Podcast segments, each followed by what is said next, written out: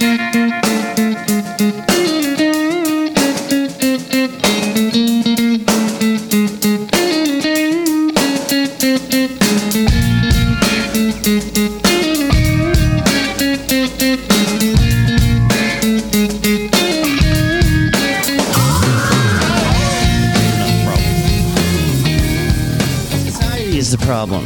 problem. All right, There's so a lot of problems, I'm but just gonna uh, say I'm not- defining I'm yourself as a problem is problematic. I'm just gonna say I'm not X. I was a little manic when I was doing this yesterday. a little manic. Yeah, it. You? I, have been working on this. I actually put a lot of work into this. I don't know why. Uh, I was really Well, that's it makes a difference. People notice when work is put into something. well. This is a topic that I feel strongly about, like a lot of people. What topic? Sponsorship. Oh, that topic. Yes. Today's topic. Today. So my cat, I was trying to. We're, we're doing this early, and I'm about to. I'm running out of the house, and um, I noticed on the bed there's a little circle of wet, and that can only mean one of three things. or, or one thing because I only have a cat, but the other things would be horrible if they happened. But so cat piss on my bed just before I'm running out the door, and my wife wasn't feeling great. She had a procedure this week. Do you have a mattress pad? Uh, uh, we, we do. We have a rubber. It's like a um. Like a wee wee. It's like a wee wee Barrier. pad. It's we have a Tempur-Pedic that I bought 17 years ago, and it came with that. And um, Have you ever washed it? the, the yeah, we're washing it this morning because Oh, we got obviously pissed on. morning. uh, yeah, we've watched it before. This has happened, so that's why I'm a little, amongst other reasons. Did you hear that uh, vets are treating way more cats for depression lately? Treating They are. Do you know why? No. Because apparently the cats are upset that humans are home, are home all the time. It's the opposite of dogs who are who will be very depressed when we leave. Cats could give a shit. They would prefer if we're not around Well, for most of the day. that just proves my theory. I've always said that like cats are basically like teenagers, you know. They're only nice to you when they want something, if then. And then they'll bite you immediately after. It's it's it's very it's an interesting coincidence because our dog, who I think of as a cat because it's small and it doesn't do many doggy things. He's cute. Um, although he hates me. not not the not the pug, the other one. They both hate me. They both hate everybody. They just scream It, at you uh, when you she walk in. she sleeps with us in the bed, and Nah. she barfed all. Like I woke up and it, it's that Dog sound like. Yeah, like, what the hell is that? Yeah, right. Yeah, I guess. So we also had to wash our mattress pad. This Don't you week. have something to do after the show? we should get going. And Okay.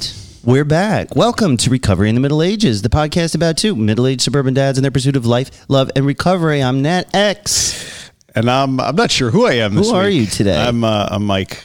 and boy. Today. Do we have a show for you today on RMA? We celebrate Mike's second sober anniversary. Kids, Oops. Kids and parents alike prepare for back to school like the coming of the Mashiach. And we discuss sponsorship in recovery and how it has evolved over time today on a very special edition of RMA. Yay. Welcome. You're you don't practice Judaism. do you? Mashiach. I just, uh, no, I'm very out of practice, but I was raised a little bit with it. I had Did you get your bar mitzvah? I did not. I was not bar mitzvahed. Um, my mother turned me over to my uh, Presbyterian father. Uh, Yikes. For uh, and then she to would- instill guilt. She- well, wait. You know, Jew, Jews are very good at instilling guilt too. Very- you know what? I was thinking about this one time because when we were talking about my mother-in-law who's Polish and she does the guilt thing, and my mother who's Jewish, Wow. she does the guilt thing. You've just been guilty your whole life. Ray Romano on the on the show. Everybody loves sarcasm. His mother guilts him, and he's Catholic. And I'm Right. like, maybe that's just a mother thing. It's sort of like I think it's just all Yeah. mothers guilt their children. It's like it's like every occupation has drinking in it, right? Like, Right. oh, lawyers drink a lot. yeah, Irish. They're so drunk Right, all the time, right. you know. And they are. So, Anywho, I know a lot of Irish. before we get started, um, I guess we'd like to thank everybody who sent in a your story to win an Audible credit for one of Joseph Naus's books. That was Yeah. our contest that we announced last week.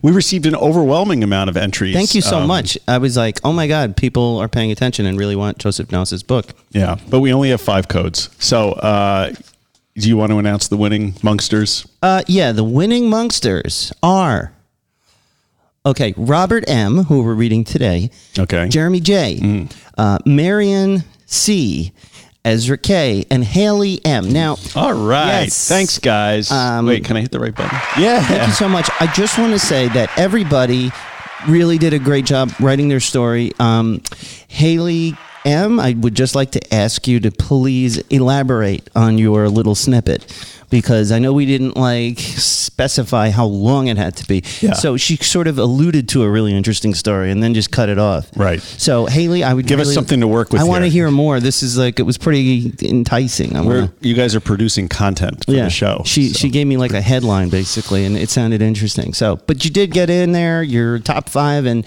so Mike is going to sort it all out. That's his job. Well, I have the codes. Yeah, he's so the one I'll that's best friends with. Joseph Naus, Uh, not me.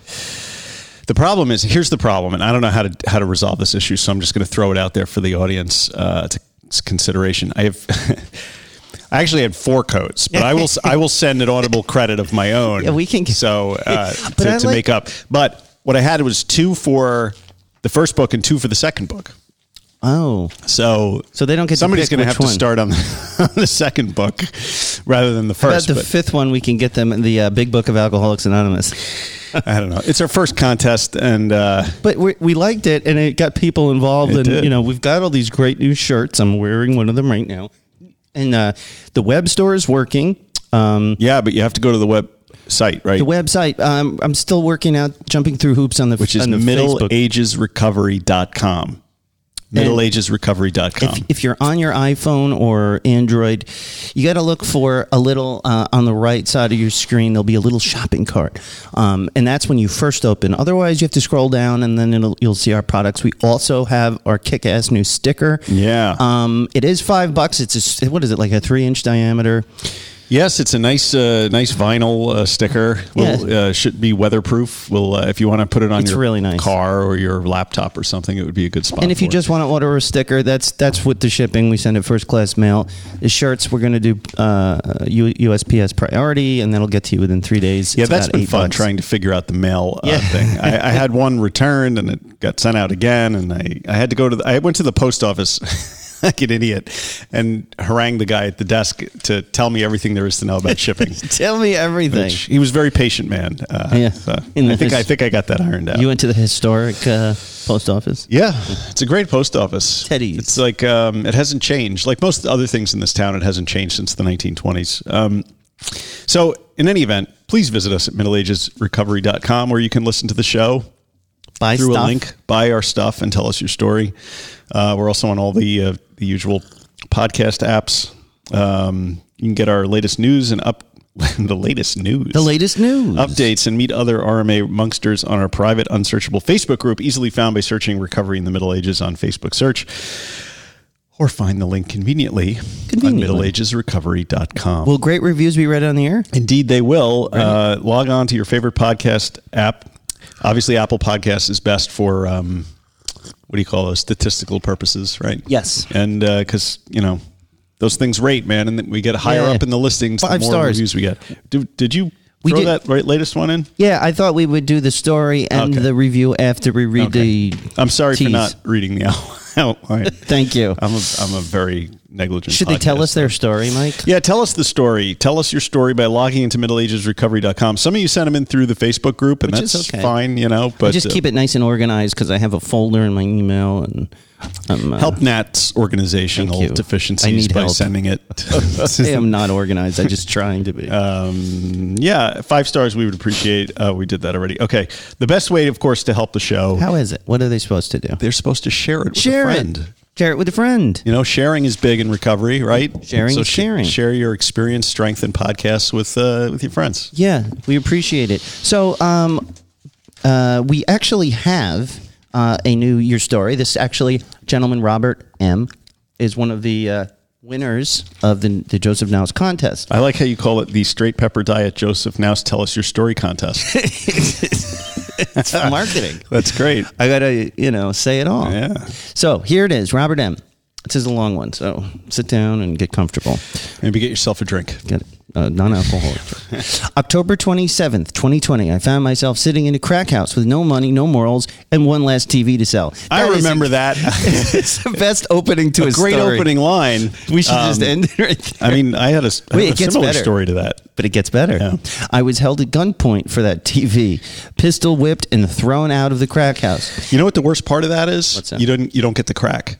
The No. pistol whipping is okay. The TV lost, you but, could you, have but the- you don't get any crack. That's the worst. That's the worst. No money and minus one nice TV. I had asked my favorite dope man, you know, the one that'll still front you even though you owe him a large sum of money. I had one of those. Mm-hmm. So I got a bag of Fetty, that's fentanyl, and I was wondering what that was because you know, there's what's a Fetty Wap? Is that a person? Fet. Oh, Fetty Wap. Yeah, it's like um a hairy vagina or something. A Fetty Wap. It's a, it's You like just a, made that up. No, it's a it's it's a British uh, terminology. Somebody look up Fetty Wap. I'm pretty sure it means a, a hairy vagina. Because I did look it up. I saw it on a post, and, and that's what Urban I think it's Dictionary like a person. There's With a a- Fetty Wap, isn't there? Yeah, it's like a, with a. no, know. but like it's a, like a rap star or something. Anyway, I'm gonna I have to look it up. Um, so I, so I got a big bag of Fetty and proceeded to walk my happy ass four miles back to the nice side of the city. I found myself alone. I called my mother and asked her to come sit with me because I knew what I was about to do may kill me, which I wouldn't have minded because I didn't want to live, but my high powered my higher power wouldn't let me die. Uh, so I proceeded to do my thing. Uh, instantly, I OD'd, but no big deal, right? Wrong. This one almost killed me, kind of like mine. Uh, after seven seven Narcans, That's a wow, lot of Narcans. They had that's thank God they had it. Um, my mother put. How do you have seven Narcans? I guess if you're doing large bags of Fetty, well, it's probably the um, you have Narcan. first responders, probably. Oh, my uh, yeah, my mother put a blanket over my body, kissed my forehead, and walked away. That's a nice mother. Uh, it was over. you got to know when to throw in the cards. I guess It was down. over. She thought she uh, it was over. She thought all then all the pain, misery, and suffering was done. Wrong. God said you need to man the fuck up and go out, clean your ass up, and get some help and do my bidding. This See, I read that earl- earlier as clean your ass up and get some help. so maybe clean your ass. anyway. Go ahead. Um, so, by the grace of God, I came to. I was beat, broken, and hopeless with no dope, no money, and some fire health insurance, uh, which means very good health insurance, um, which I was about to put to you know the all test. the vernacular. Yes, I do. I called the little number on the back of my insurance card, and after searching and almost losing hope, a program uh, on LA, California, oh, a program in LA, California called me and said that to come to them. We can help you, they said. So I got on a plane and I didn't know what was in store. After finally diving into a fellowship, working through some real pain and trauma, and just surrendering to the fact that I can't get high like a gentleman, I've said this before. uh, Yeah. The idea of like, I- you romanticize, like, think about wearing a smoking jacket in front of a roaring fire, holding a snifter of, you know, scotch or crack. That's correct. I have found a better life, a beautiful one, real friends, a killer job. Um, uh, it must be a hitman. And relationships beyond my wildest dreams. God willing, on October 27th, I will have one year. Yay. Yay. Uh, recovery has blessed me with a life I thought I didn't deserve. And today, I know that I never have to be that crackhead, alone and broken, as long as I do what I need to stay sober. Right on, man. Sorry we butchered that, but that was a gr- uh, great story. And there's a lot of stuff we could talk about just in that story alone. Oh, yeah. Um, you know, you talk about God a lot and your higher power kind of saving you. And, you know, that's um, a lot of people have that story. And thank God it wasn't your time to go, buddy. And um, we're so glad to have you listening. Right on. So that's Robert M. And uh, stand by for your uh, your code. Yeah. I would just like to say that uh, a Fetty Wap is, um, is Willie Jr. Maxwell II, better known by his stage name Fetty Wap, is an American rapper, singer, and songwriter who rose to prominence after his debut single Trap Queen reached number two on the U.S. Billboard Hot 100 in May 2015. Can you Google Fetty Wap? I did. What is Fetty Wap? That's O W O P? Yeah. Because that's what I, I found. Oh, I don't know. Fetty Wap. I'm looking it up. Because that's what I. Why would Fetty Wap name himself after a hairy vagina then? I don't know. What is a Fetty Wap? In any case, All right. you guys know what a real Fetty Wap is. I think he's the real Fetty Wap. Hmm. All right. Do we have, and then we also have a review. We got a new review uh, by Marion 1030. Yep. Came on Monday. It's a five star. Amazing, it says. Just what I needed to break out of my rut in recovery. Love the humor and variety they propose. Mhm. keep keep carrying the message, y'all. Thank you. Uh, yeah, thank you. We we do propose that you enjoy our humor. We I don't know if everybody does, but thank you. Yes. Thank you. Thank you so much. All right, and um, we've got a very exciting um, life update today. Uh, today, um, we are celebrating Mike's second sober anniversary. Yay. Oh wait, Yes. yeah, I don't know. It happened a few days ago, so I'm, Yeah. it's like a little anticlimactic at this point. Well, I wanted to say congratulations and thanks to everybody who congratulated Mike on the Facebook, the private Facebook group. Um, yeah, thanks guys. It's Uh, cool. It meant right? a lot to me. Um, So speech. okay, Say something. So two years. I had mentioned this on the Facebook group as well. That like it seemed like the first year uh, when I quit drinking was all about learning how to stay sober. Right, He's standing up, folks. He's standing up. right. I, well, it's my back. It's my middle aged back. He's getting Um, very serious. I feel like I should be handed a plaque or something. I didn't get you a coin. I was thinking about it. Not yet. I'm Aaron was all like, oh, I should, because I, said, you know, on the West Coast they get cakes, and I'm Aaron's like, should I have got you a cake? and I'm like, no, I don't want a cake. Uh, but we did go out for frozen yogurt. There you go. So that was something. Like I, I. poured sugar onto my liver to celebrate. You know. um, but the first year is the first year, the year of firsts. First Christmas, first Fourth of July barbecue, first, first, first, not drinking, right? Yeah. So navigating through that can be a bit of a minefield. But you did it. But you did it. And it was before that first year that you and I sat down and decided to do this podcast. Do you know that? It was right before that. Right Since bef- we just scheduled, since we just celebrated Oh, our yeah. 50th. you just got your first year. No, we I start we started the podcast before I had the first year Oh, that's right. by like a couple of weeks. Right, right, right. So once the year of firsts was over, then it became the year of seconds. But the year of seconds is more like what's going on inside my head now? Like how can I become the best, most authentic self that I could be? Yeah, once you shed the daily craving and reprogram yourself to not reach for a drink every time, then what do you do? How do you improve yourself? How do you improve yourself? I've spent the year on a journey of self-discovery with with you, Nat, mostly. Yes, we did a lot of self discovery here. We did, um, and it was it's through this podcast, which really comprises the bulk of my program. Um, you know that I that I found a lot of, uh, of strength and, and the ability to, to stay off uh, stay off whatever you know drinking drugs and what have you. Yeah, um, but but I will I do have to say something. You, I had actually forgotten it was the day, and you were like, "Hey, isn't today your two year anniversary?" And I said, uh, "Yeah, I guess it is." I looked at my my recovery elevator counter, and there it was. And you were like, "I can't believe you did it without a program." It, it was a little sarcastic. Oh, was it? Yeah, I because I, was like, thought you were serious. How did serious. you do it without Okay. AA? Oh, okay. I thought you were serious because I got a little annoyed.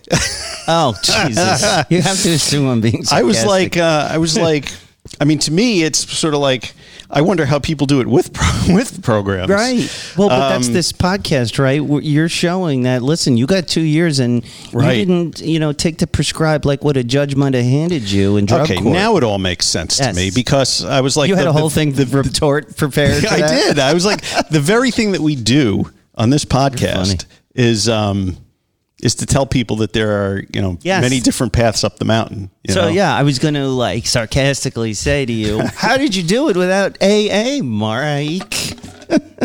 Mike, Mike? Which brings me to the other thing we should be talking about. But Yeah. I don't know. You you put it down a little bit in the outline, but I don't know. Maybe we should get at it now. Yeah. So um, so congratulations. I'd just like to say Thank you. And, And, um, and, I couldn't have done it without you and without all the good people out there in podcast land. Thank- Actually, maybe I could have because, well, because I was thinking about this. Like I had, I had gotten almost the better part of a year before you and I even sat down and talked to one another. So I started thinking, like, how on earth did I do that? Right. You know what I did? I, I was think I did you a lot of it? research to start a podcast like six months before we met, Right. and like to me that was like the way that I was going to go about keeping in touch with recovery. Yeah, you guys know? might not know this, but Mike had a couple of episodes for. You had more than a couple. No, it was just it was one, Oh, it was and the it was like a pilot. And that I- was the one that you sent me. Yeah, I never And that's released when I said, "Wow, this sounds really good." That's Yeah. probably like, ah, this is we, we could actually do something. It didn't sound like shit. Yeah. It was good. Um, so one thing that's really exciting that just happened, we, we talked about this um, a few months ago. Um, Annie Grace, the author of This Naked Mind, uh, which we did three episodes parts on, and it was also the the the book and the program, if you will, that I used to achieve and maintain my sobriety initially. So uh, it's a very big community that this Naked Mind has. She has a podcast, a book. She has uh, a recovery program where she people get trained in it and then help other people. It's a big movement globally. Uh, and Mike got to be uh, on her podcast. It's called This Naked Life, I believe. Or no, no, no. That's the uh, that's the uh, newsletter. But uh, the This Naked Mind podcast, um, and you can hear Mike's story, and we plug the show This a little week. bit. Yeah, It's on this week. It's- I recorded it back in February. but it just went live. Yeah, which was a happy coincidence that it, it dropped on the week of my second soberversary. Yes. I hate that word. so it might be a little confusing Oh yeah, uh, because it says um, this naked mind story with uh, Mark R. right. And um, and we were talking about how boy that's sort of incongru- incongruous uh, with our podcast. So I thought maybe you might want to address that. Well, I've been and I've been thinking about how to address it. I remember back in the first or second episode when we were discussing the concept of anonymity and recovery podcasts and recovery movements. I mentioned that Mike uh, R was not, in fact, my birth name. Uh, and that way I was going to use it as a bit of a pseudonym. So Yeah. um, the folks over at This Naked Mind uh, Didn't get the memo. yeah.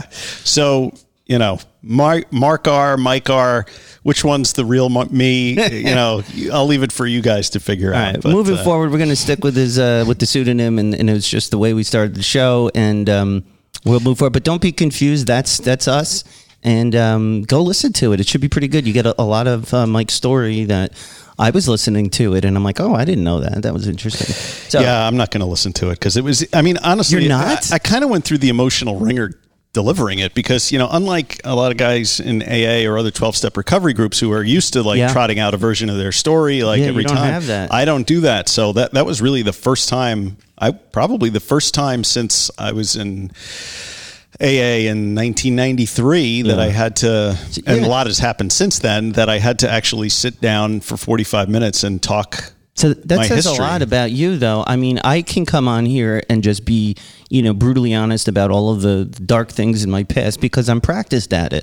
I, I mean, this is the whole thing you learn to do. Yeah. Uh, that I learned to do is to just, you know, without hesitation, say the worst thing you've ever done, and it's like you get used to it and Mm-hmm. you see how cathartic it is. And you know, the the thing that was crazy for me after the first like year of AA, like doing it seriously, I found it hard for me to stop myself from talking that way to everyone. Just like you Just know, when you go into like the, the, the grocery store, you tell the clerk, like, Yeah. "Hey, you know, a couple, couple months Hey, what's ago, your name, buddy? Oh, out on the floor." My name's Nat. I'm an alcoholic. You know.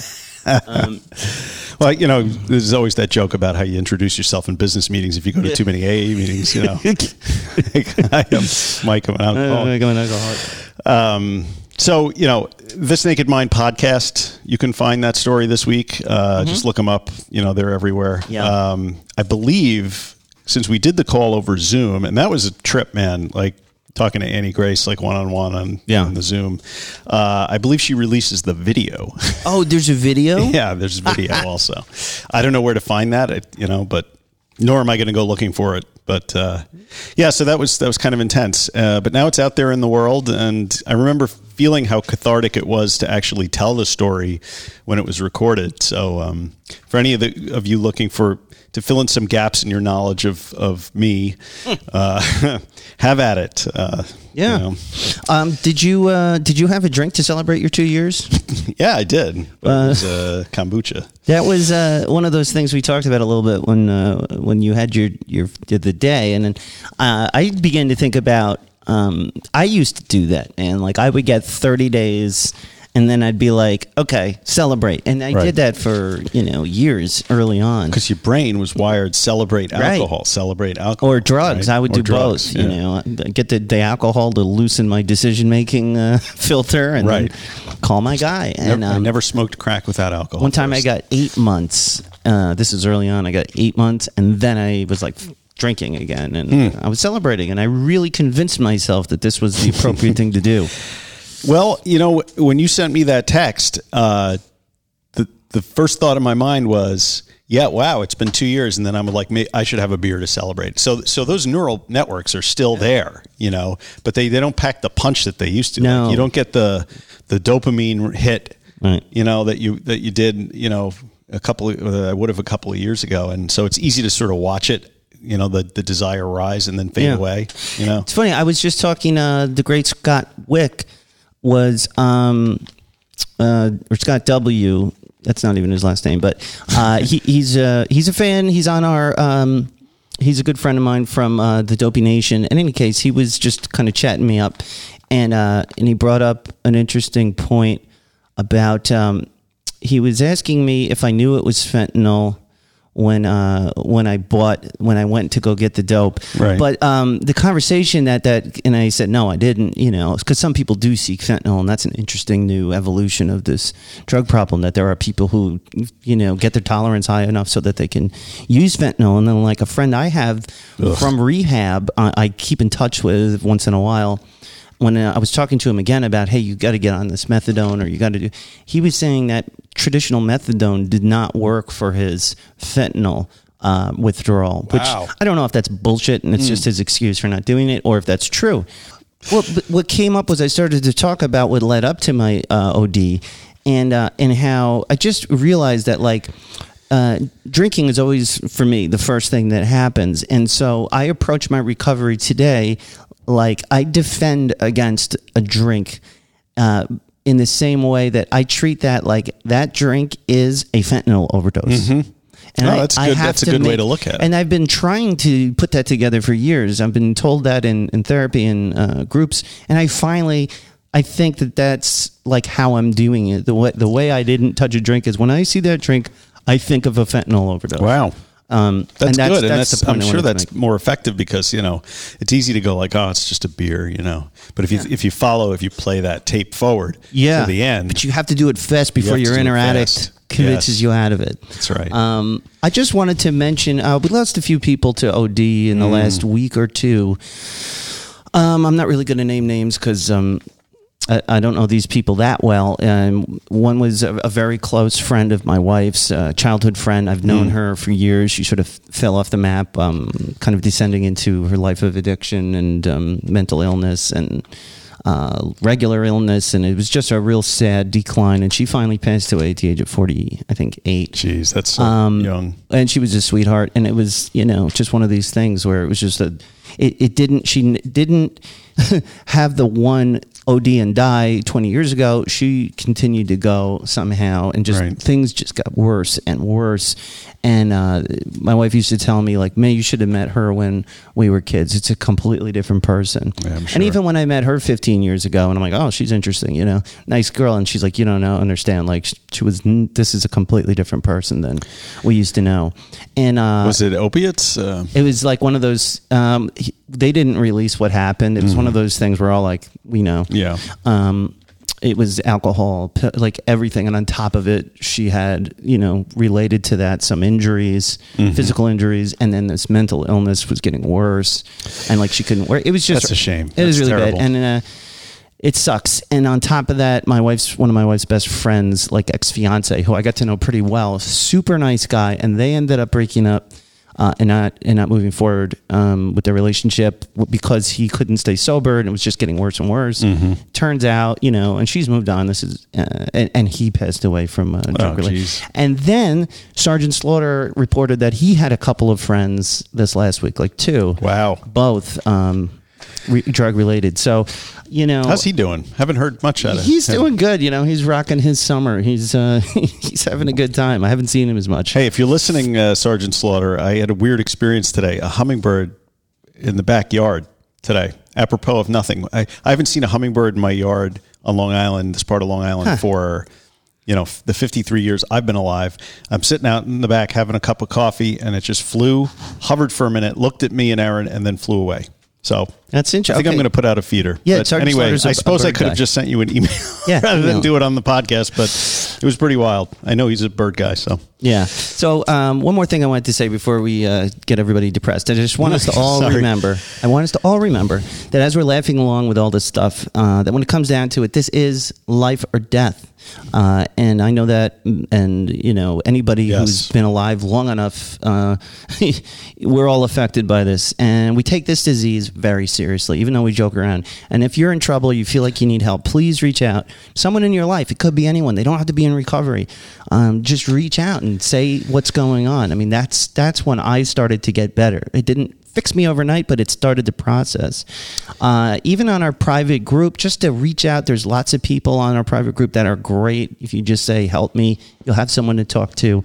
Um, and maybe we can help or just be there to listen. So, um, right. And in any Um, case, and something for you folks who are at the upper range of our middle age group to consider: uh, the body is not as forgiving now as it was when you were in your twenties and thirties. So It's true. Um, you know, the, I, I read a story this week of someone who. Um, who died of uh, alcoholic liver disease in their 50s, left a whole family. Wow. Uh, and this was not somebody that drank a lot. This was somebody who had a couple drinks a day, just every day for his entire adult life. Yeah, and that'll that's do it. Check you out in, in your 50s. I mean, it ain't good. And on top of it, the whole time you're going along, you're feeling like shit every day. right. Um, and then one day you and you think you're not, you know, you think you might you're not overindulging, but you you know, You the do. body is the body just can't handle ethanol being poured into it every day. No.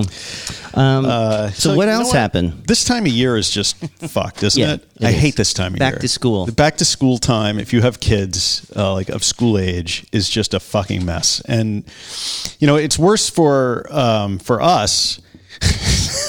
oh, really? You want to be careful with what you're about to say?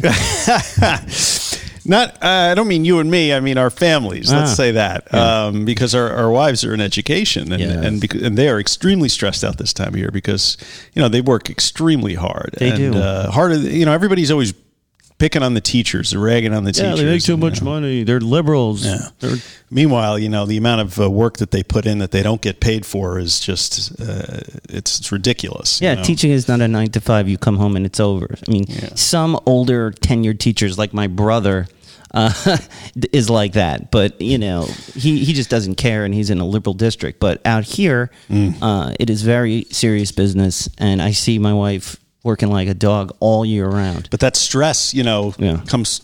You know, it's obviously you can't help bringing work stress home. It's Right. just the thing. So now they're they're preparing to get. It's it's this moment in the summer where the kids don't don't have camp or anything else, and uh, sh- and then the teachers have to start going back to work a little early to prepare their classrooms. And I'm working two jobs now. That's right. And, You're a um, busy man. You Uh, Gavolt. And so, um, yeah, it's very stressful. It's very stressful. And, and and Jack is starting a new school. Yeah, to top it off, my son uh, is he got into the school that I went to high school in. It's sort of like a Catholic, um, I don't know, prep school, if you will. Did the nuns wrap the child's knuckles with a ruler? there are no nuns because it is an all boys school. they don't have nuns in an all boys. Not in this one. They're they have brothers. Interesting. That's a little creepy. Catholic brothers. Um, but you know, Jack is is a pretty freewheeling kid, and he's he's very smart. Uh, I don't mean to brag, but he is. Um, and it's a big change for him. He's going from a public school environment where you can basically roll out of class, you know, and wear tattered sackcloth if you want to go to school, and now he's got to wear a shirt and a tie and a pants and all this other stuff. And uh, yeah, so he's it's it's I I'm trying to convey to him that like this school is not a punishment, for, you know that that the reason he's going there is because he is smarter, Right. And like this is like a um, should be considered a feather in his cap. But I think he's having a little trouble seeing it this way when all his other friends are going back to Right. I can know, imagine the- it's difficult. And uh, what grade is he going into? Ninth? He's going into ninth. Yeah. Yeah. But, you know, he got a, he had to get a haircut yesterday. And my, I, I told, I, you know, I kind of chickened out. I was like, he likes to get his hair cut. Um, he hates barbers because they always cut it too short. He's kept his hair really long, but you Mm-hmm. Have to have it over your collar Right. in this school. So uh, I was like, Aaron, why don't you make him a uh, appointment with the your hairdresser or whatever? So Yeah. she took took him over there, and then uh, you know I was out with Ben at the the beach uh, yesterday. Um, and uh, she texted me like he hates his haircut. He says he, he feels like he's going to a concentration camp. I was Oh, like, God. give me a break. Yeah, it's it's tough, but uh, you know we'll get we'll get through that. He's got to take a new bus. It's the school Yeah, is like three adjustment. towns away. It's he's got to get up earlier. and It's how's like- your oldest doing going back to school?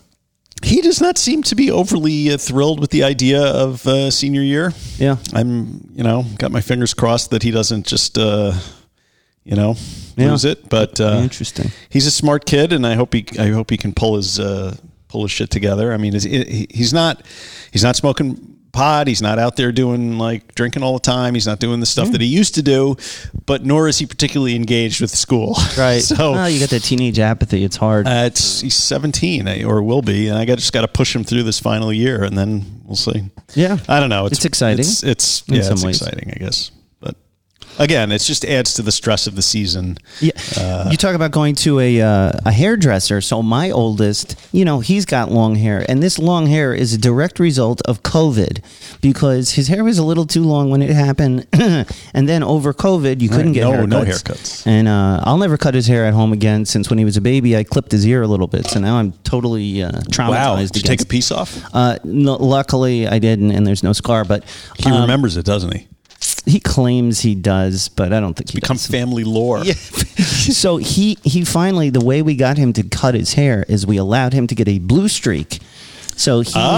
now has a little, which I'm jealous of. I wished my parents were cool enough to do something like that for me, like get it professionally done. Like I used to go to Utopia, this head shop in on a local town, and buy Manic Panic, which is just, Oh, yes. yeah, you know. And we and my hair is dark brown, his hair is dark brown, but you could never see it really that well with the dark hair. But he got like it bleached, and then they did the color, and uh, I was like, man, I'm jealous. So he, it looks pretty cool. I was a bit against the uh, the dyeing, but for some reason my wife was cool with it. And uh, I just want him to be happy. He's going to be, you know, a new year. It's sixth grade. it's Sixth a big grade, change. man. It's a big you know, change. Um, I guess our kids are not in the same classes, or No. yeah. So that's another thing. Poor Ben is in got like nobody in his class that he knows. Yeah. Yeah. Um, so the other thing is we just had a we had Hurricane Henri, and when I wrote this, this was a big deal. What a fake. So I was taking, you know, I was doing my show notes. I was trying to prepare Oh. for the show, and all of a sudden we've got this huge hurricane warning. Everybody's losing their minds. I'm like getting stressed out. My wife is stressed out. We're tying the trampoline in the backyard down. I got ropes and I got stakes. Wow. And like I felt like such a man too. I'm like I had my hammer, I had my knife, I had some rope, and I'm like, fuck, man, I'm a man, and I'm gonna go take care of this shit right here. And and then so I'm doing it. I got my knife on my belt, and I'm nailing in the stakes, and I'm putting things away. I'm feeling really accomplished. And uh, it was a big dud. So there was no hurricane. It rained a little bit, and um, but I noticed when I was shopping for supplies at the local hardware store, I mean, people when these tragedies not tragedies when these natural disasters co- are coming or announced people go nuts like they're just do. on it it's almost Everybody loses their shit. it's almost no like reason. full moon kind of behavior um, I, I, one could argue that you know nailing down the trampoline is is also overkill. I just didn't want it to fly away you know it's I don't know. I've like never, now. you know, my my trampoline went through Sandy. It went through all these other things, Oh, really? and I yeah, I never staked it down. For Hurricane Sandy or Superstorm Sandy, we this is we uh, we were worried about our glass table in the backyard getting smashed, so we moved it way back, you know, to the back of our yard. And I think we even flipped it over. And what happened? It, Tree fell on A it? tree fell on it, and it smashed. I was so fucking pissed. I well, so your prep is is that's impressive. I had to go and take the boat out. Yeah, you were winter or fixing Yeah. your boat. And Well, the boat costs more than the trampoline, and if the little bit. trampoline takes flight, it's only going to end up in the neighbor's yard. Well, I don't want to deal with that. the boat, I don't. It could end up in Connecticut. talk to know? my neighbors. You know. Well, Um, yeah, my- I like them. Um, so I, it sucked, but it you know I did get the boat out. I cleaned it, replaced the anodes. where do you keep that thing? Uh, I kept it in my driveway until I realized that the bilge blower wasn't working. I just dropped it off at the dealer because it's still under warranty. The bilge blowers. Anybody want to buy a boat? By the way, Anyone want to buy a sports uh, store? I am done with the boat. I've had it. Um, that reminds me too of storm drinking and um, people like I used to during like black. I was kind of looking forward to a blackout. Well, you know, it's funny. I, le- I read this that you put on the outline. I was reminiscing about blackouts of the past. You meant power going out, right? Yeah, what did I say? Not like blackouts.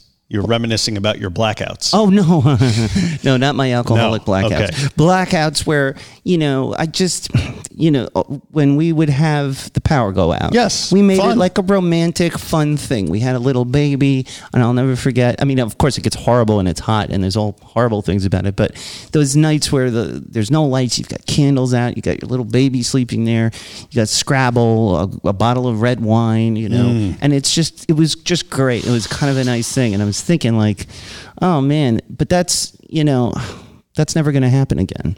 But it'll Well, be, it'll happen in a slightly different way. well, yeah, You yeah. just won't have the bottle of red wine, and Right. the kids are going to be. Well, my know, wife older. will have a bottle of red wine, Uh, well, and I'll probably not the whole bottle. drink my tea. Um, yeah, so it didn't happen. It was a big fake out. Um, no hurricane. Uh, We we actually did play Scrabble, Aaron and I, for the first time in like forever. I love Scrabble. Yeah, Scrabble's. Why don't we have Scrabble party? We should have a Scrabble party. Why the heck That's not, coming up. We right? could do one on Zoom with the Bunksters. Yeah. Um, I got to go see Martin Sexton. Or with our wives. Uh, yeah. I'm, You you know, know, I'm going to see James. Taylor tonight. Yeah, man. and I, went to see Martin awesome. Sexton last week. A lot of these concerts we we did um, got rescheduled.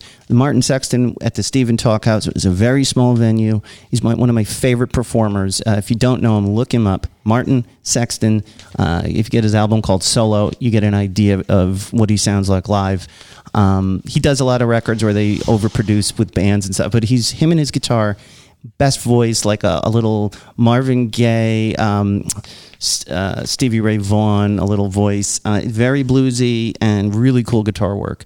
And it was great to see him. We had such a great time.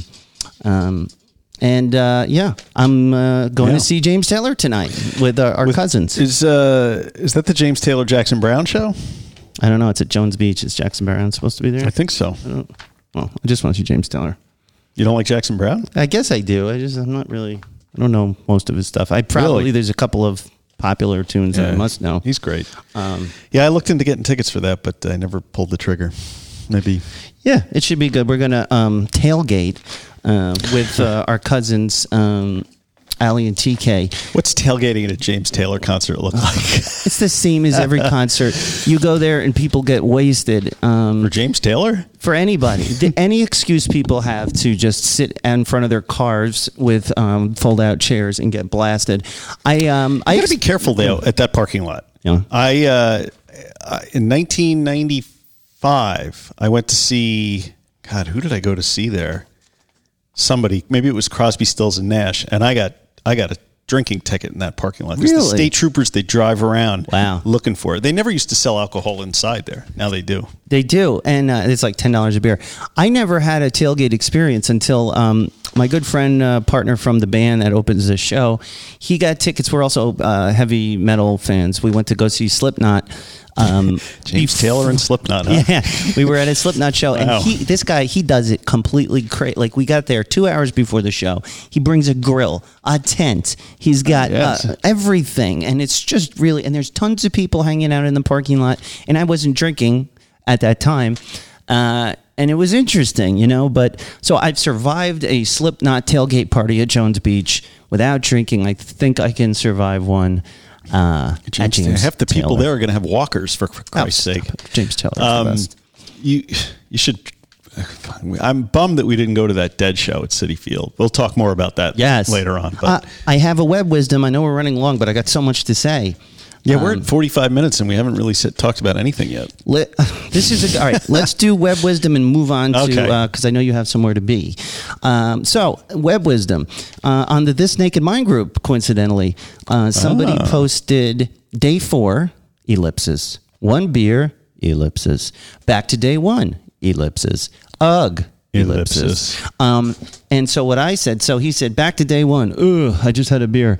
I wrote, you never go back to day one. You can't unlearn or unexperience the success and learning you will forever benefit from. Mm. Studies show that over time, if you stick to it, your periods of abstinence will increase with lapses happening less and less frequently until possibly never again. These slips aren't failures, they are steps toward your goal of an alcohol free life.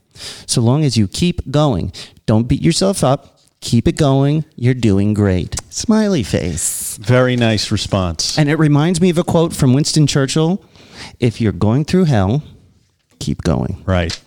So, what was the response uh, to that comment that you Uh, put down? On, on that group, it was 80 20, same what I was saying. People Right. were like more supportive. And I'm seeing that more and more when people post this, I failed again. I'm back to day one. You'll see a lot of more people than I used to see. So the message is getting out there. This Which is great. of, uh, I, there's the, in the Peloton sober group when people post stuff like that, you get comments like, "Well, maybe you're not serious enough about your recovery. Uh, maybe Right. you should, you know, go back to." Um, maybe there's a place for some of that, but I don't know. no, I, I don't think there's a place for that. Yeah. But with that, we should get on to our main topic of the day uh, the discussion on sponsorship. Sponsor shit, you put. Sponsorship. Um, yeah. It's sponsor shit. Okay. Uh, right. So today we're going to discuss the traditional role of a sponsor in 12 step groups and then introduce you to an evolution of the sponsorship model that Nat and I have been uh, have adapted for our own program that keeps both of us sober along with everything else we do daily to keep soberfied. I made up a word.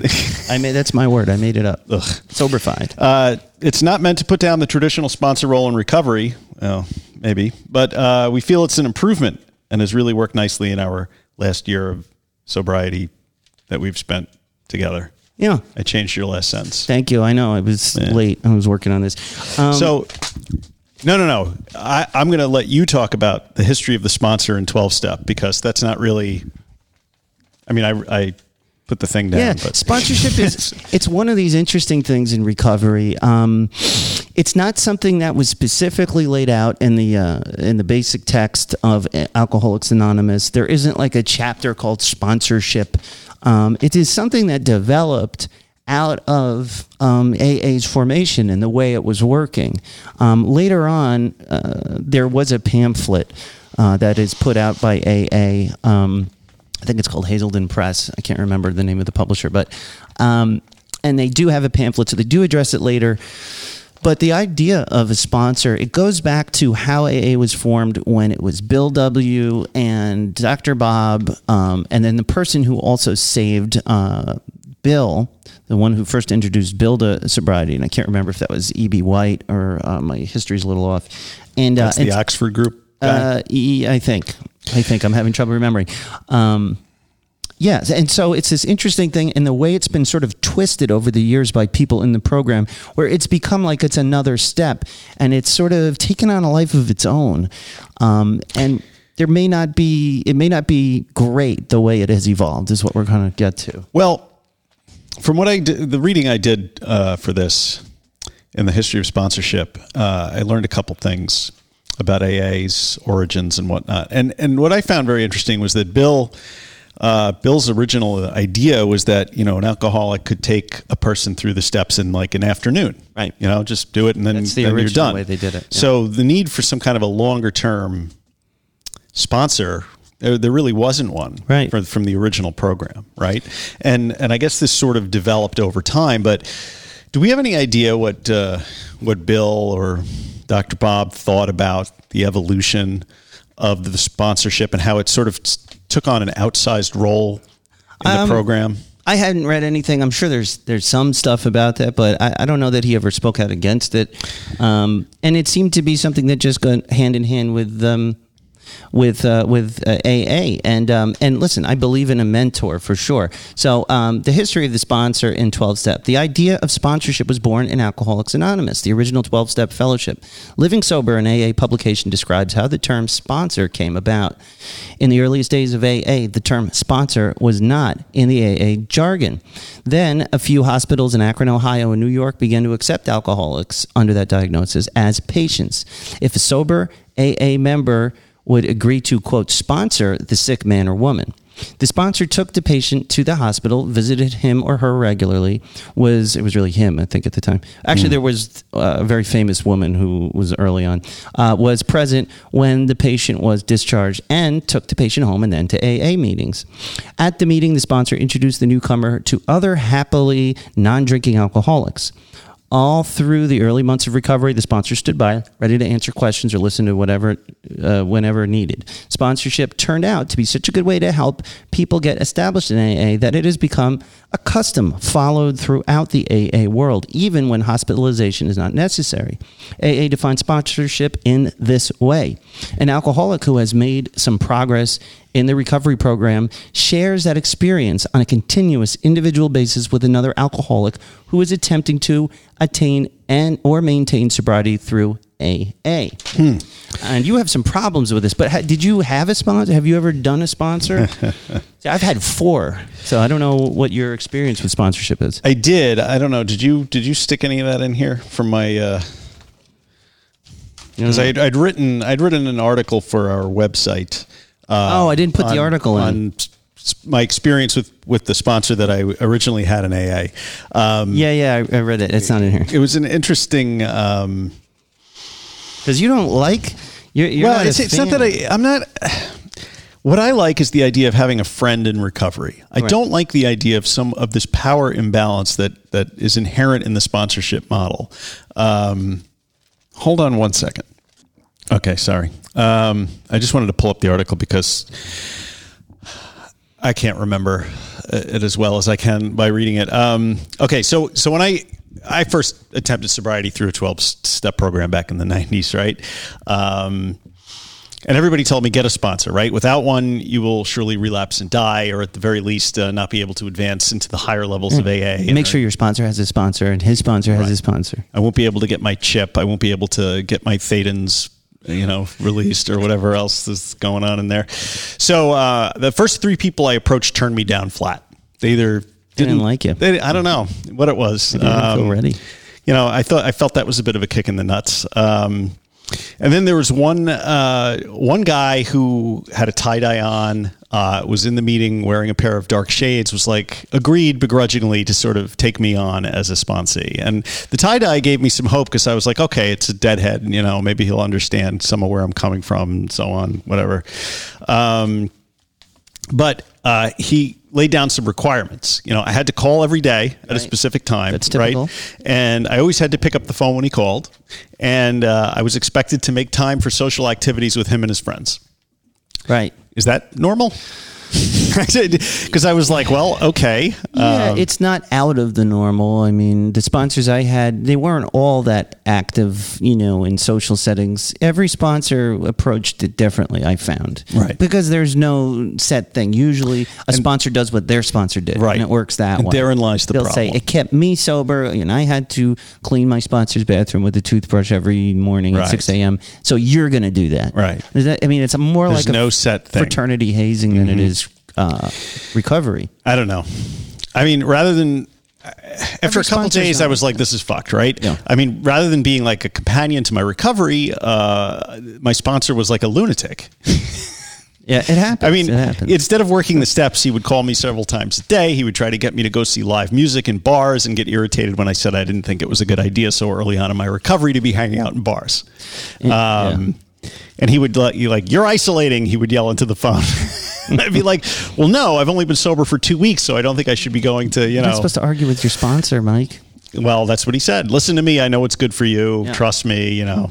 Uh, and then he fired me as a sponsee after I de- declined his request to go see his friend's Grateful Dead cover band in some shady dive bar on the Lower East Side. So, uh, But you that know. was one. You only got one. yeah, but you know, right. They're not all like. So the first three people I approached said no, and then Right. the, the guy that agreed ended up being a lunatic. I was like, "What is this fucking AA? These people are insane." But you didn't go to a different meeting. You didn't try it. I did. I went to pl- I went to plenty of other meetings, but you know what? I you know Well, the problem is that the sponsorship model, as it stands, allows for this, and it it's not every time because I've had four sponsors, and I had basically good experiences with these guys. Um, it, it obviously didn't keep me sober, but I. great experience, right? I mean, but they were they were cool. It was nice. You know, they did some of that. I definitely had to call. There were certain expectations. Well, let me before Yeah. this whole thing about you as the newcomer who doesn't know your ass from your elbow, having to approach people and ask them to sponsor you. That is fucked It should be the other way around. hundred percent. The, the the people who are like who are successful in the program and who are like the most well adjusted and well balanced should get some sort of nod from Yeah. AA or some kind of like, Like the- credential or something to go sponsor people that you know. Yeah. because you got all these fucking crazy people out there. You know you have sponsors taking advantage of women. You have sp- you know sponsors like running their ego trips on people you know power trips. I mean take you through the steps if that's what your thing is and that's it don't like become like some kind of fucking oracle or you know Yeah, I, I mean, and, and there, there's listen. I, I had good experiences with most of my sponsors. I mean, but it was, it did feel a little out of whack. Now I needed guidance, that's for sure. Yeah. Um, and you know, one guy who kind of had been through it could help me like point out, you know, where the, the bathroom is at the meeting and, you know, the type of things we do. Like I used to take the garbage out after every meeting. That was my job. Um, and, uh, and they're supposed to take you through the steps and show you the program. Now, um, that's great when it happens that way. And um, like I said, it ha- I had great sponsors. They took me to meetings. You know, if I wanted to participate in going to the uh, to the um, diner afterwards, they were happy to do it. But I didn't have. But I heard stories all the time of insane sponsors, and I think it's because of the way the model is sort of accepted and the way it stands as of right now. Just allows for this kind of abuse. Anytime you put someone in a position of, of power over somebody else, especially someone who is who has all, who's coming out of uh, an addiction situation, they're very unsure of themselves. They they're they're like a lamb. And they put themselves in a position of like your therapist or uh, somebody with that is credentialed and that has ex- Yes, but they're untrained, unqualified. yeah uh, um, but it's probably suffering from their own unaddressed mental health issues. yeah i mean look it's a difference between seeing a personal trainer to work out and then you have a workout buddy. Um, Imagine if like your personal trainer was like, yeah that's i've seen that you know, three hundred pounds, and once you know, in a while i see that at the gym and i'm like well what, how? You never mind you know? That must not be good for business I mean, you know, and I alluded to that thirteenth step stuff. You know, male sponsors preying on female newcomers, and you Yeah, know, and I- you have problems with sponsorship. And what, what Mike did is he, he wrote some some bullet points about his problems with it, and I sort of made some retorts. Uh, and so the first thing that you wrote about, you wrote problems with the traditional model. And one of the your first problems you you list is that the sponsor could relapse back into their addiction. This happens all the time, and the sponsor can be devastated by this event, and it could possibly put their recovery in jeopardy. Even when people have been sober for many years, they can still relapse. Even when the person externally appears to have strong sobriety, the sponsee may feel very let down and disillusioned. Yes. And it could bring into question all that the sponsor has told them about the program they endorsed. Now, um, that is very true. And I heard about this when your sponsor goes out, then what? If he couldn't do it, how the hell can I do it?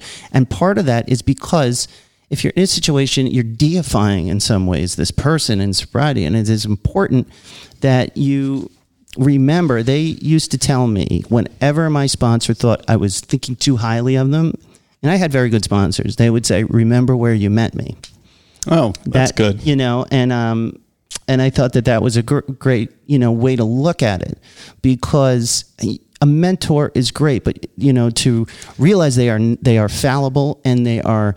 12 inches they would say like you know you, the table to your mouth with a um, with a can of beer that they're all that far from relapse Well, and perhaps some of the other problem is, you know, the the way that AA treats relapse. Um, Yeah. You know, because if you look at it as such a colossal failure of recovery and a failure to, you know, be successful in re- in recovery, uh, and you got to go back and start at day one, then of course, if your sponsor fucks up, you're going to look at them as though they have no wisdom to share with you. But if if you if you recontextualize relapse as you know field research or learning experience, then the fact that your sponsor goes out and then comes back should be Yeah. uh, shouldn't be as big of a deal, right? The, the big thing is okay, you you slipped. How do we move forward? Right. What do we need to change? It's almost like, you know, if you're looking for a hole in something, you pour water into it to see where the water comes out. Um, so you want to see where there's holes in your recovery, and by relapsing, oh, there's a hole in my recovery. Um, Right. What do I need to do differently? And so if there could be this uh, more of an attitude of oh, you fell. I'm picking you up. We're doing this together. Um, uh, we're doing it together. now we're on to something. Sometimes I bring you up. Sometimes you bring me up. It's a lot like um, my marriage. You know, um, when when I'm depressed, my wife tries to help me out. When she's feeling crazy and down, I try and become. You know, when we're both out of it and crazy, that's a bad day. yeah, that's a bad day. But um, you know, we thought that having more of a, a workout buddy or a diving buddy model for sponsorship um, would be a lot more efficacious uh, for recovery. Right. I mean, maybe the answer isn't to look for a recovery mentor, although that relationship certainly has its place. I think there has to be a mentor at first, or Yeah. something. Well, a that you structure. look- right? Which is where a program comes in. Right. Uh, this naked mind, AA, whatever. But uh, but maybe you want to seek out a partner, right, in recovery, like you said, somebody who's gone through the basic training and how to maintain sobriety. Even if you're both reading the book at the same time, maybe you and a friend, you both want to think about getting sober. You know, you both go together to your first meeting of Smart Recovery, of AA, of NA, of Hmm. This Naked Mind. Maybe you read the book. Maybe you do a dopey Zoom meeting together. Start your And podcast. you have a unified text or something that you can both aspire to learn to do. Uh, you know, and then you support each other uh, in your progress. It's analogous to I, I, I like the analogy of the buddy system in scuba diving. As a scuba diver, I you know relate to that. Um, in scuba dive, for those that you don't who don't know, in scuba you never dive without a buddy. Uh, and the expectation is that your buddy has the same basic level of training as you. He may have more training than you, or he may have less. But everyone who straps a tank on and jumps off a boat has a certain uh, base level of training about what to do in an emergency. So, in a, in a real sense, as in a recovery relationship, you're putting your life in your buddy's hands because he's the one you turn to if things go south, and he in turn will will come to you if he runs into a problem. So if you apply that analogy to the issue of sponsors, it, it makes perfect sense to me. I mean, you find another recovering addict or alcoholic, you help each other maintain sobriety. Sobriety. Sobriety. Sobriety. Um, and you and I were talking about this. We decided that the term that we would use is tandem sponsoring. Yes. So, um, no power trips, no abusive relationships, just one addict helping another person to person. Um, Yeah, you know, like a scuba buddy, like Right. a workout buddy. you and I have that relationship. If one of us is having a bad day, we're having an urge, we reach out to one another, send a text, you know, make a call, check in on a daily basis, make sure everything's okay. I mean, I think it's been working pretty good for us. It has, and and it's important that because I, I can hear the uh, the retort to this. It's like the blind leading the blind, and two people with with no center of gravity will fly off the earth into a black hole, and one into the sun. Um, but that's why I think there is definitely a place for a mentor or a program text, something you can both uh, hold on to and study together. Yeah. Um, and, and but you're on an equal footing. You're supporting each other. You're checking on each other. And when somebody falls down, somebody you pick that person up, and vice versa. Um, Right. now, uh, one of the interesting points, and I know we're running long, but um, w- and we're going to do a series on this. We're going to have Erin Moore uh, come on and talk about sponsorship. Uh, we're going to lay out our tandem sponsor program uh, on another sh- on an upcoming show, Right. Uh, because we are working at the details because we think it worked so great for us. And from my perspective, I came from a world of working with sponsors, and so I've sussed out, you know, the things that I think are working good for me right now, and I think it could be helpful if we laid it out for people, just just so it's another tool I think that could be uh, Right. out there. Uh, and uh, you know, before before we move on to recovering the news and, and finish this um, this part of the sponsorship series, I thought uh, a really important point I wanted to bring up was you mentioned in the outline that some sponsors and some versions of AA are against uh, medical uh, intervention, like completely, and they're telling people to come off of their psych meds. And you may say, there's no way anyone would do that. Um, that's ridiculous. Well, uh, there's a very famous um, instance of this. Uh, Ray Brown, the great Ray Brown from the Dopey Nation, famously, he would come on the Dopey and he got this new sponsor.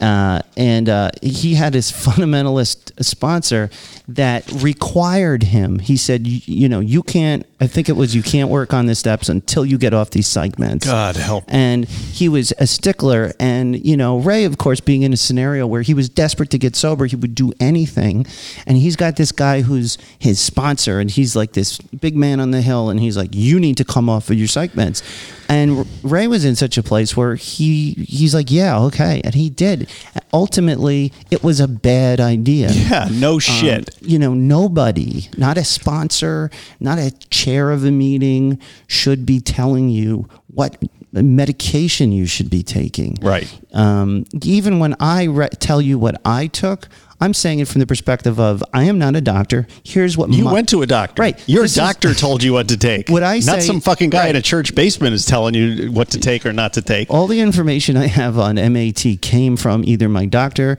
mostly, and my research. But I would never presume to tell somebody you shouldn't be on that or you shouldn't be on that. And I know it gets hairy with things like Adderall, ADD, Right. and um, people with chronic pain who require some level of pain management. Um, but that should not be a position that uh, a guy you meet in AA is in. And that is highly irresponsible. And I am very much against um, people playing doctor. Yes. um, and that sort of thing. Unless that's like between two consenting adults.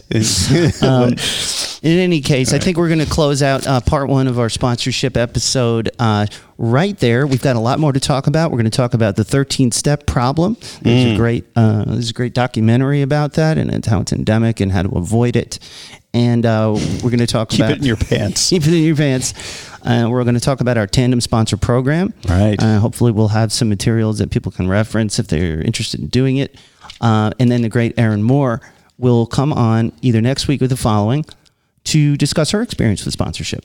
Far And- out, man. Yes. Sounds great. And with that, we are moving on to recovery in the news. All right.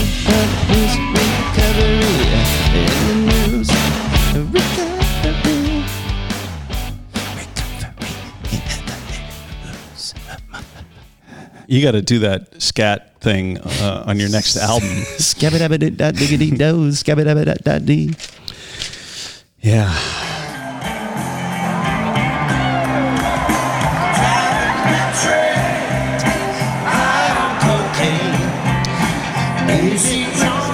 So, recovery in the news this week comes from uh, the Dead and Company tour. We have a story, uh, tragic story, unfortunately. What you're listening to right now is the uh, August uh, 21st performance of Dead and Company featuring John Mayer, among other more weighty musicians. At uh, John City- Mayer was there? John Mayer is the new Jerry. I didn't know that. I don't pay attention to these things. That's interesting. Yeah, he's been in that. I forgive me, Deadhead listeners. Yes, please. for saying that he's the new Jerry. Yeah, that was I bad. did not mean that. No. uh, and I and I don't believe that he is. Um, uh, he has assumed the role of the lead guitar player in Dead and Company, which is a band made up of, for those of you that don't know, original uh, Grateful Dead rhythm guitarist Bob Weir, uh, and the two original Grateful Dead drummers, Mickey Hart and Bill Kreutzmann, uh, along with Jeff Chimenti and Oteil Burbridge, rounding out the rest of the wow group. Do you? It's amazing. So uh, they are on tour this summer, and they played a, a show at Citi Field about a week ago, which um, was an interesting show. But uh, the thing that makes it newsworthy is, unfortunately, there was a death at that show, and um, so from the New York Post.com uh, and other media outlets, the story is liquor company CEO identified as man who fell to his death at Citi Field. Uh, a liquor company CEO has been identified as the man who was allegedly high on acid when he plummeted to his death at Citi Field, police said. Ian Matthew Crystal died Friday after falling 30 to 50 feet during intermission at the Dead and Company show.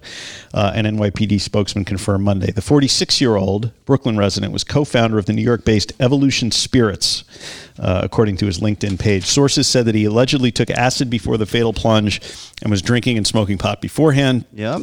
That'll do it. Um, the liquor. Okay, he was the CEO of Evolution Spirits and the creator of Monkey Rum from Trinidad, which is available in 11 states. The liquor was developed out of a challenge in 2014 to create a new brand to support the National Geographic Channel show Chug. Chug. Have you heard of this show? No, but I can imagine what it's about. I about guess this guy it's, getting it's wasted liquor in- around the world. It's sort of it's like Anthony Bourdain with liquor, yeah. Um, but he actually did a lot of very very sad story. I mean, this this guy was uh, uh, he was a professional beverage marketer, and I guess he went through Absolut Vodka, Malibu Rum, and Stoli Vodka. He marketed those things, apparently drinking them as well. Um, his, you know, I mean, apparently, from what I heard, the guy was um, he tried to do a flip.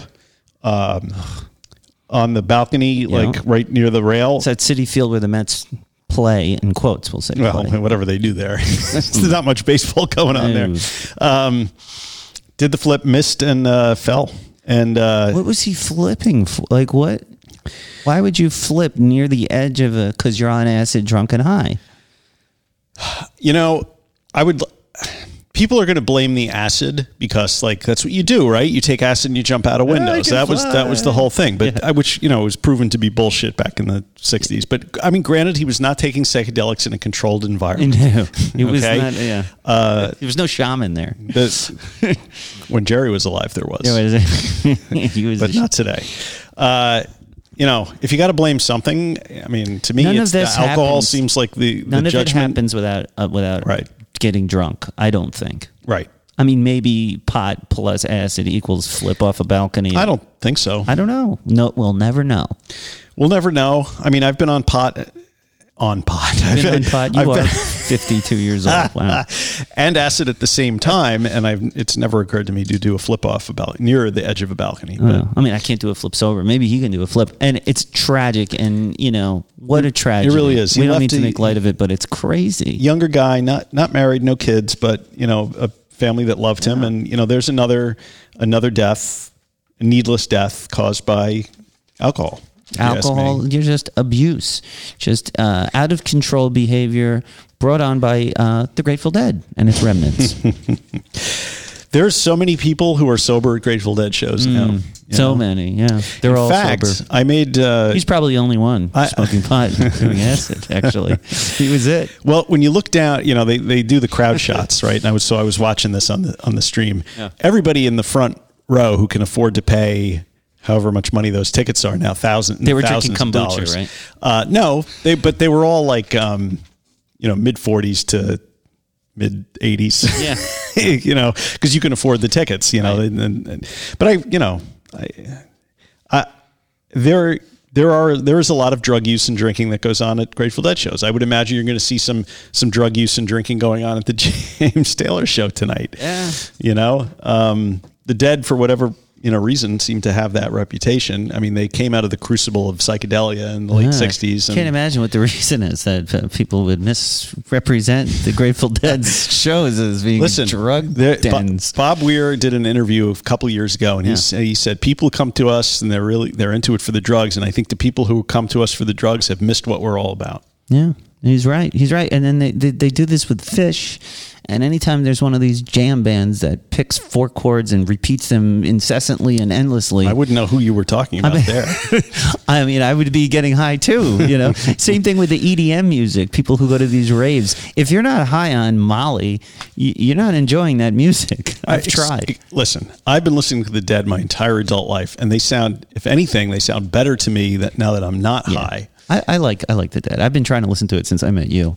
Oh, trying, thank you. trying to get a window into your soul by. I think you know, what we need to in. do is sit down with a couple guitars and, and jam out on, Yeah. on Scarlet Begonias and Fire on the Mountain for 45 minutes. Oh, I can play Fire in the Mountain. It's an easy one. It's two chords. You, exactly. so you show me a couple of dead tunes, and we'll we'll jam them out and have some fun. I, I've been playing guitar lately, so my fingers are in good shape.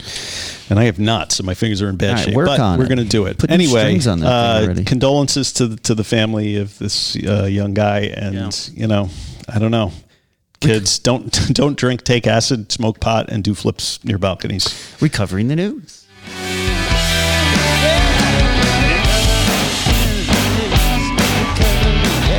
In the news.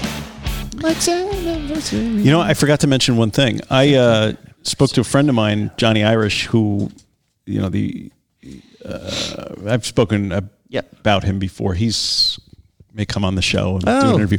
But anyway, he was at the Dead and Company show up in Woodstock. They did a show at the original site of the Woodstock Festival the other day, and um, I had mentioned to him before he went up there because he asked me if I wanted to go, and I said I couldn't. I said, but I really want to get in touch with uh, Warren Frank, who was like one of the founders of the Wharf Rats, because we wanted to do an episode on Mm. That would be cool. subcultures, so, sobriety subcultures. Be really cool. So he reached out to the Wharf Rats on our behalf, and one of them agreed to come on. No kidding. so Wow. that, that's going to be a that's going to be good. You guys can for all you out. you deadheads out there who who want more great want us to talk about the Grateful Dead even more. Even more. Uh, stay tuned. Stay tuned. And now it's time for uh, the week in weird. Weekend Weird. Second Bigfoot sighting Yes. in two months reported in Ohio County. By who? Tim Binnall. Tim Binnall. Back to Bigfoot. I had missed the Bigfoot. Yeah. For the second time in just two months, an intriguing Bigfoot sighting has been reported in an Ohio county, suggesting that the famed cryptid may have something of a presence there. The initial sighting occurred back in late April when a woman in Ashland County claimed to have spotted a seven foot tall creature covered in gray fur and lurking at the periphery of a parking lot at a 24 hour gym. and now, just a few weeks later and a handful of miles away, something resembling a Sasquatch Sasquatch was reportedly once again seen by a bewildered witness. My favorite kind of witness is a bewildered witness. Yeah. According to an unnamed individual, the sighting took place on his property in a rural part of Ashland County back on June 9th, shortly after an afternoon rainstorm. The man set about mowing his lawn when he noticed an inordinately tall figure, seemingly dressed all in black and moving along a tree line on his property.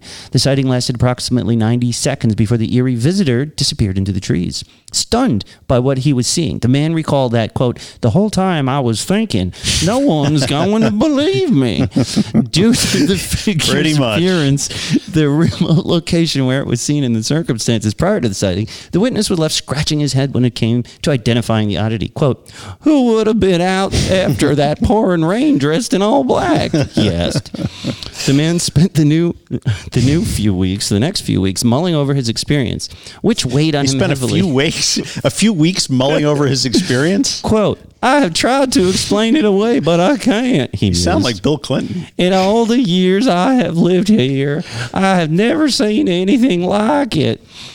Um, yeah, and there's a lot more of this article. The man. Wait, I'm sorry. I'm gonna go. I'm gonna do. You're the gonna next read one. on? Okay. The man even went so far as to st- stage a reenactment with his son, who stands nearly six foot tall, which led him to the realization that what he had seen was probably not a person, since No the creature in question was My far son bigger than is son. huge.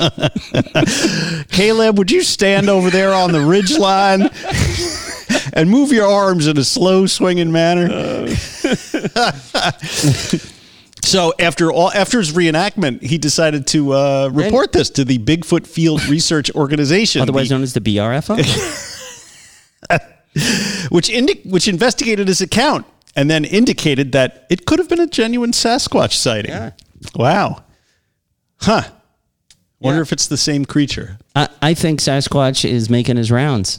Speaking of drinking, taking acid, and mm. smoking pot, maybe they should lay off that stuff down in the holler a little bit. I love you. You smell like the inside of my mama's purse. Oh shit, we're And- just having too good a time today. But that was what? This week. Oh yeah, right. That's Thank you. you got to keep bringing the Bigfoot. Bring the Yeah, You got to bring the Bigfoot. Well, that about does it for today. We had a great time. As always, thank you so much for listening. Visit us at middleagesrecovery.com. Find us on Podbean, Apple Podcasts, Facebook, Instagram, Spotify, YouTube, and Twitter. So tweet us at Twatch, you twit. Support your favorite show. Drop a five-star review. Join our private Facebook group. Buy a t-shirt. Or two. Or two. uh, Or a sticker. And simply write and say hello. We love meeting new monsters and chopping it up on the Facebook group. Mike always loves that one. Don't forget to listen to the Annie Grace uh, episode Yes. featuring Yes. our very own um, Mike Mark R. Mike Mark. And uh, finally, the best way to help the show is to share it with a friend. Please, please, if you get something out of our little show, share the love and help grow the RMA movement. And as we say, non proficiat perfectum. Progress, not perfection. See you next time. Good.